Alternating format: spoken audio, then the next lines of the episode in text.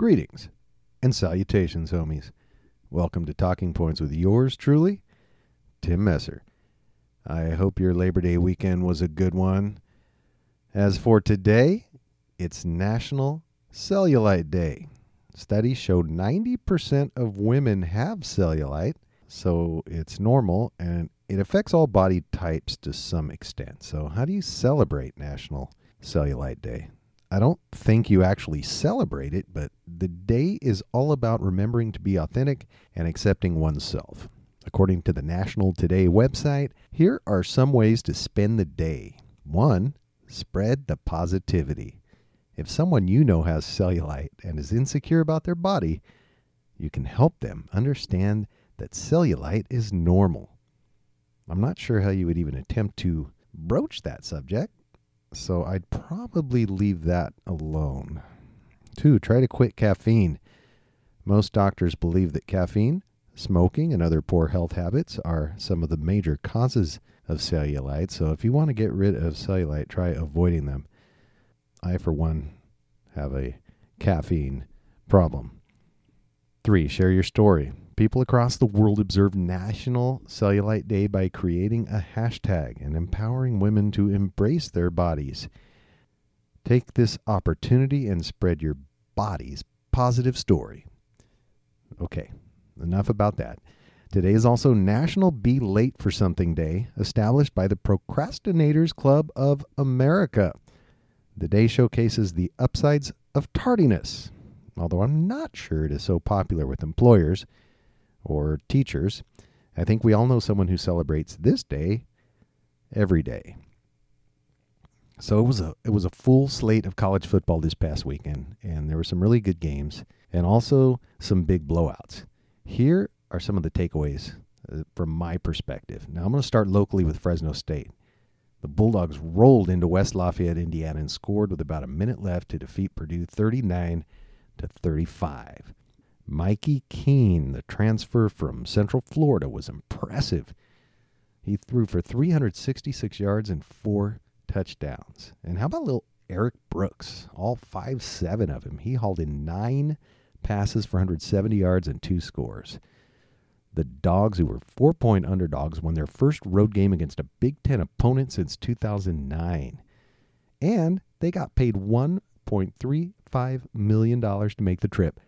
So it was a pretty good weekend for the Dogs. The Pac 12 in their final season has started 13 and 0. USC has looked great. They've outscored their first two opponents 122 to 42, and Heisman winner Caleb Williams has already tossed nine touchdown passes, making plays all over the field. Yeah, he's looked good. And granted, those games have been against two middle of the road Mountain West teams so we won't get a real feel for how good they truly are until they start playing some competitive teams at the end of September.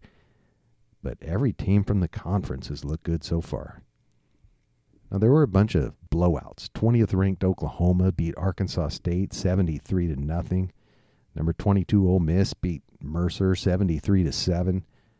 Uh, Notre Dame hammered Tennessee State 56 to 3. Alabama beat up on Middle Tennessee 56 to 7. Cincinnati 166 to 13.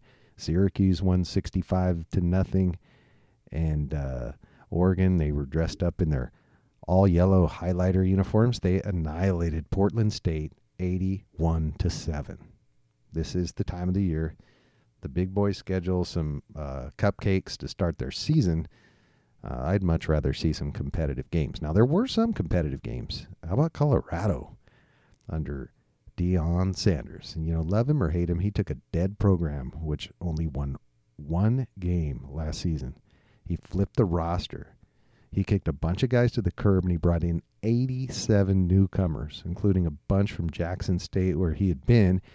And he brought his sons with him, including Shedeur, whom he made the starting quarterback, and all, all he did was throw for 510 yards and four touchdowns.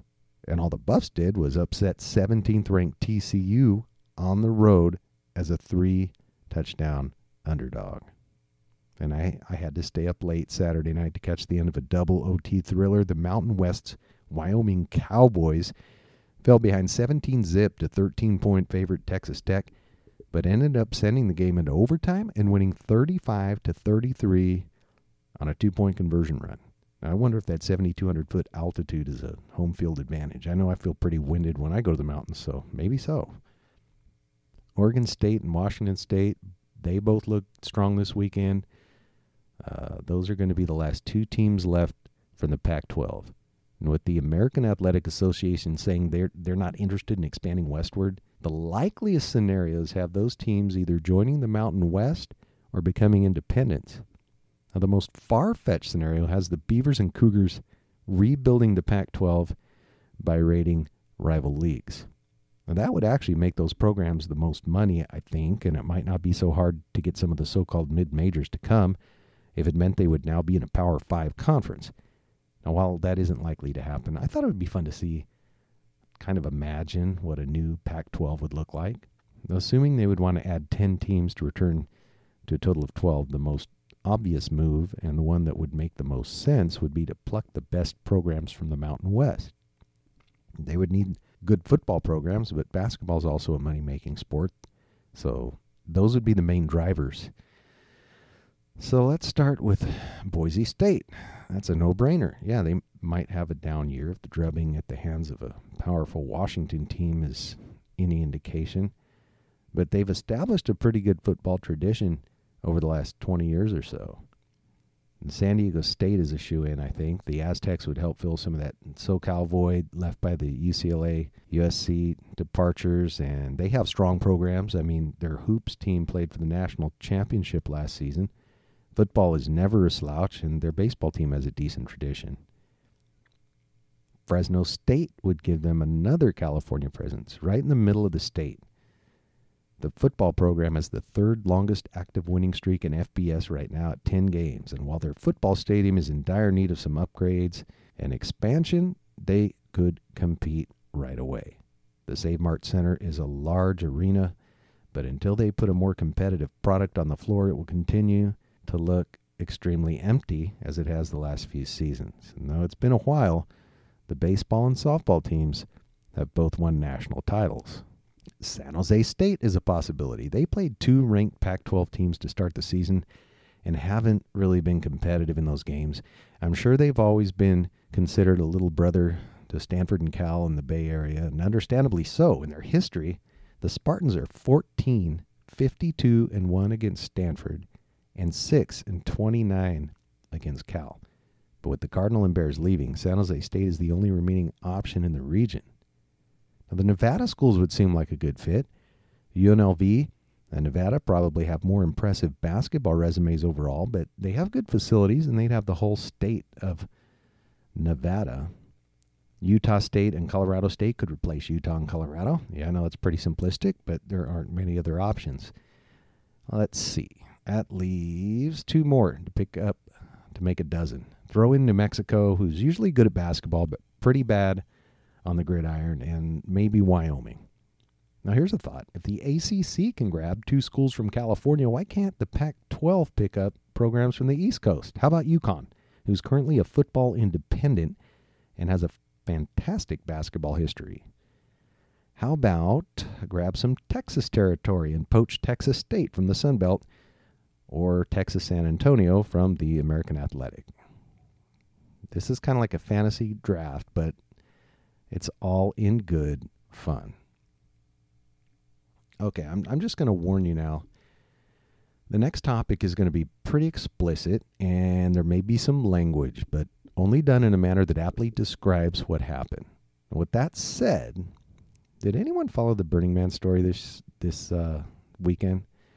In case you don't know what Burning Man is, which didn't really, its organizers claim it is a week long large scale desert campout focused on community, art, self expression, and self reliance held annually in Black Rock City in northern Nevada. That's north of Reno. But many see it as something else a week filled with drugs and sex and debauchery where they basically worship a false idol, a burning man. That's the culmination of the event and some say it simulates human sacrifice. I really never did a deep dive before to see exactly what it's all about. So I did the research so you don't have to. First of all, I'm not sure what's worse, the events at this festival or the fact that it it doesn't surprise me at all. Dis- dismay and shock maybe. Surprise? No. So here are some of the bizarre events that took place at the Burning Man Festival. I'm going to warn you again, it's not for the faint of heart. Now, to start off their day, men could head to the Morning Has Come, So Can You circle jerk event where they could join other naked guys to, quote, stroke your morning wood together. Normal people like to start their day off with a cup of coffee, but mm, okay. Um, yeah, I told you it wasn't going to be it wasn't going to be nice. There's something for the ladies too with body washes and happy ending massages offered every day. I get the feeling by body wash, they aren't talking about your typical shower.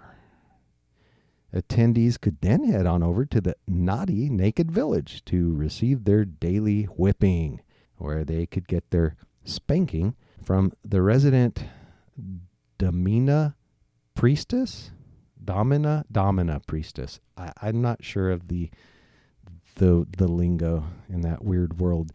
The famous Orgy Dome held regular talks on consent while offering a place for couples and moresomes to have some fun together. I can proudly say that even in my old sin filled life, I never participated in anything more than a twosome. Hypnotherapist David Mears also conducted group orgasm hypnosis sessions on the playa every day. Uh, there's a little more information on that, but you kind of get the gist.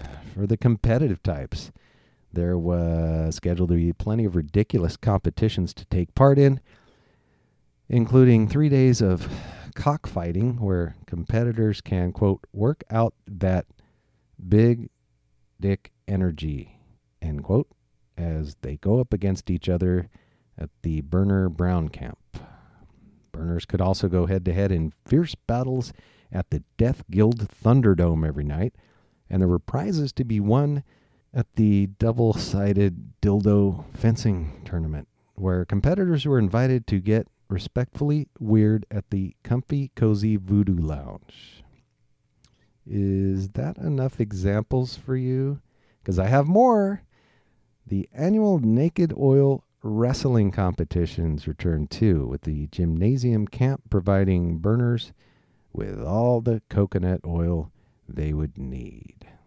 Night owls could participate in the naked midnight run, and early risers could start their mornings with some relaxing yoga.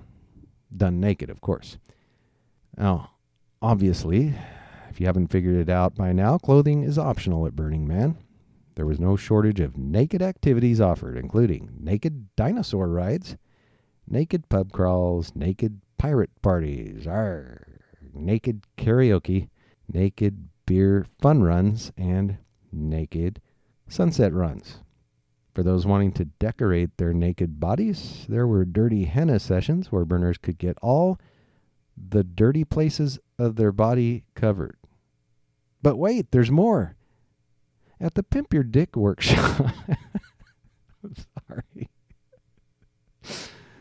At the, at the Pimp Your Dick workshop, crafters were given the materials to make their own leather cock ring, and revelers are even invited to bury your buns at regular ass branding sessions. I'm sorry.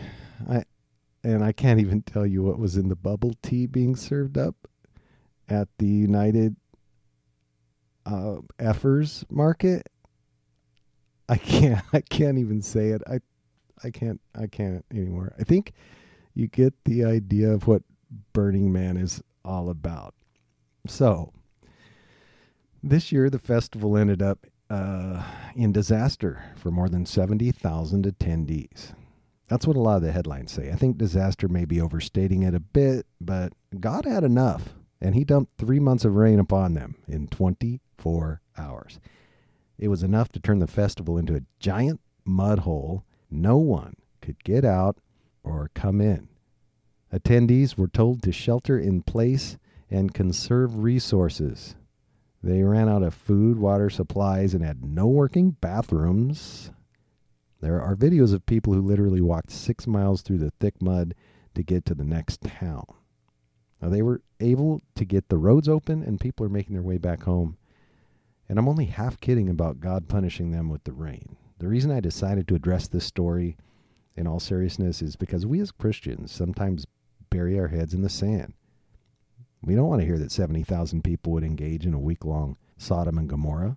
I mean, we've all heard of Burning Man, but until I really did the research, I didn't realize just how paganistic it is. Now, the libertarian in me says as long as these people are carrying on in the middle of the desert, not bothering anyone, it doesn't matter to me. But it's about more than just a week long festival. Look, we have many believers in this country, but we fell asleep. We got complacent. We need to awaken and realize we we're in great danger. Satan isn't just working in the desert once a year. Those people who attend that festival probably have like minded friends and family back home. So it's also more than just 70,000 people. Multiply that number exponentially. That's what we're up against. Satanists are attaining great influence in America in politics, in commerce, and in the entertainment industry. I'd like to think America is still a Christian nation but it is under constant attack from the enemy. Stay vigilant, my friends. Stay in the Word. Don't get distracted by what mainstream TV, movies, news media, and music are trying to throw at you. Football season is starting, and it's a great time of year high school, college, and pro. And if you're like me, you're in at least one fantasy league too. But again, don't get too distracted. Trust me. I know. It's a struggle for me sometimes. Thanks for listening today. This show is available on Apple and Spotify. Please follow this podcast, and if you like what you heard, share it with somebody. I'd really appreciate it. Keep on keeping on, and remember to be kind to one another. God bless.